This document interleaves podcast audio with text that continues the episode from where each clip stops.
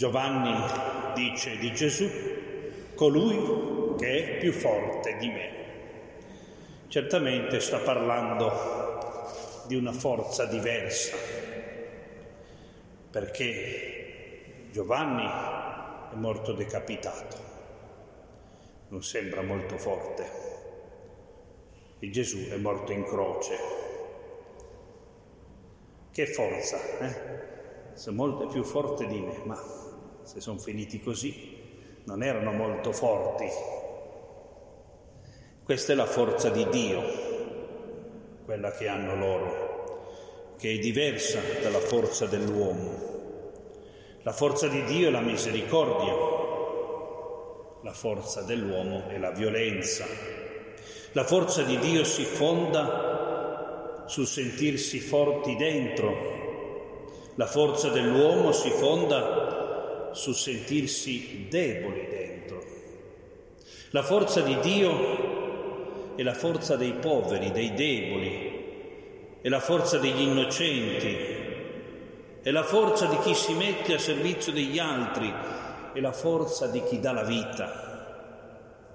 La forza degli uomini è la falsa forza dei ricchi, dei potenti, dei corrotti, di chi domina gli altri e li usa.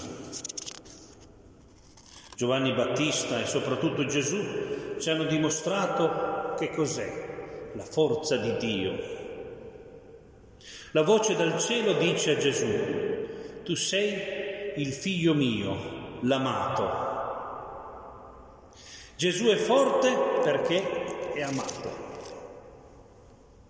Se io non mi sento amabile, mi disprezzo, allora divento violento, voglio dominare. Sono forte con gli altri perché sono debole dentro. La forza dell'uomo è la violenza contro gli altri perché mi sento debole dentro. Nel battesimo che abbiamo ricevuto la stessa frase che Dio dice a Gesù è stata detta a noi. Tu sei il figlio mio, l'amato, in te ho posto il mio compiacimento. Il battesimo è la verità dell'uomo. Noi siamo il compiacimento di Dio. La nostra vera forza è il compiacimento di Dio e credere all'amore la forza di Dio e la misericordia perché mi sento forte dentro, perché mi sento amato. E mi sento amato perché ho ricevuto lo Spirito Santo che mi fa sentire la voce di Dio. Gesù vide squarciarsi i cieli e lo Spirito scendere verso di lui come una colomba e venne una voce dal cielo, tu sei il figlio mio l'amato. Il primo effetto del dono dello Spirito Santo è che sentiamo la voce di Dio. Forse non la sentiamo in modo che gli altri possano accorgersene come Gesù, ma anche noi sentiamo la voce di Dio dentro di noi, non è vero? E la voce di Dio ci dice fino a che punto ci ama. E il secondo effetto del dono dello Spirito Santo è ricevere la forza di Dio ci sono due sacramenti che ci donano lo Spirito Santo e la forza di Dio, il battesimo e la cresima. Nel battesimo lo Spirito Santo ci dà la forza per vivere da figli di Dio.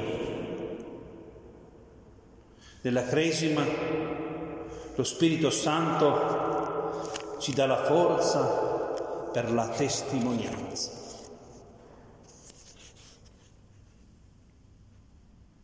Gesù venne da Nazareth di Galilea e fu battezzato nel Giordano da Giovanni e subito uscendo dall'acqua vide squarciarsi i cieli. I cieli si squarciano, si tagliano in due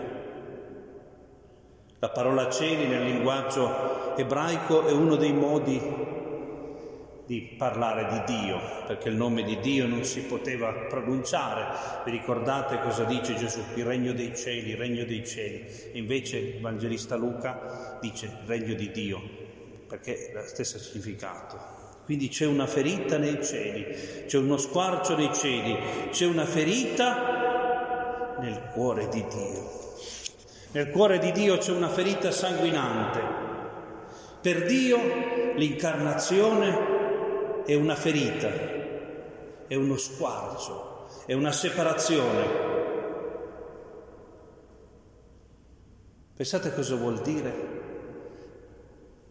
che il figlio di Dio si è fatto uomo, ha perso il suo essere Dio. Cosa, che dolore deve essere stato per, per Dio, che ferita. Dio si è ferito per farci spazio.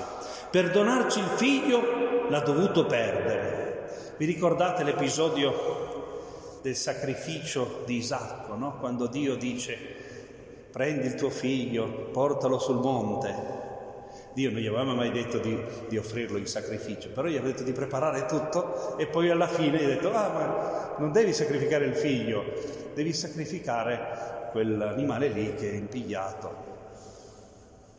Però nel frattempo Abramo si è fatto un po' di paura, è vero? È stato un brutto scherzo, qualcuno dice.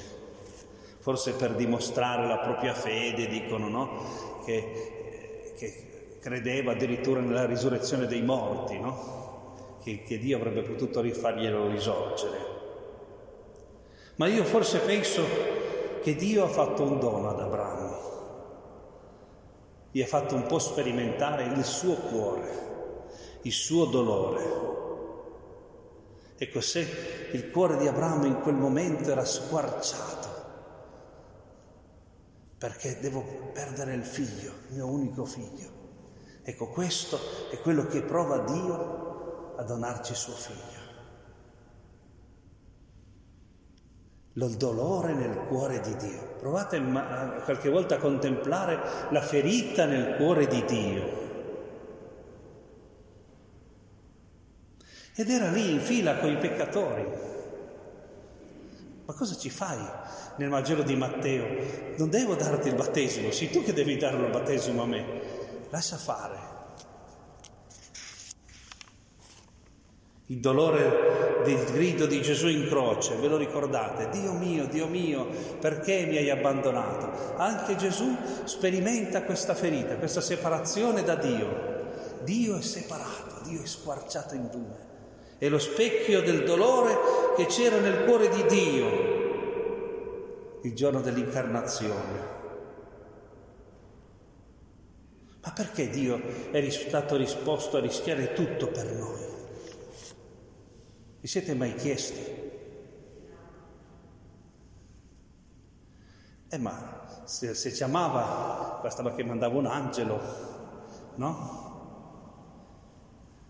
Perché eravamo in pericolo mortale. Ecco. L'unica giustificazione, un figlio che fa il pompiere, eh? E dice dai vai che tu li puoi salvare quelli, tu lo puoi salvare quella persona, allora vai e ti, e ti senti il cuore squarciato, ma quel figlio lì è l'unico che può salvare quella persona. Allora accetti che vada. Ecco, allora dobbiamo anche capire non solo l'amore di Dio, ma anche la grave situazione in cui ci troviamo. Ecco, il grave pericolo in cui ci troviamo. Noi siamo in pericolo di vita. Noi siamo in grave pericolo. Se l'unico mezzo è stato quello di mandare il proprio figlio, vuol dire che eravamo proprio messi male, che non c'erano altri mezzi.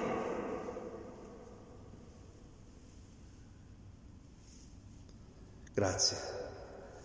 Ecco Dio di, di essere stato disposto a tutto per noi. Grazie.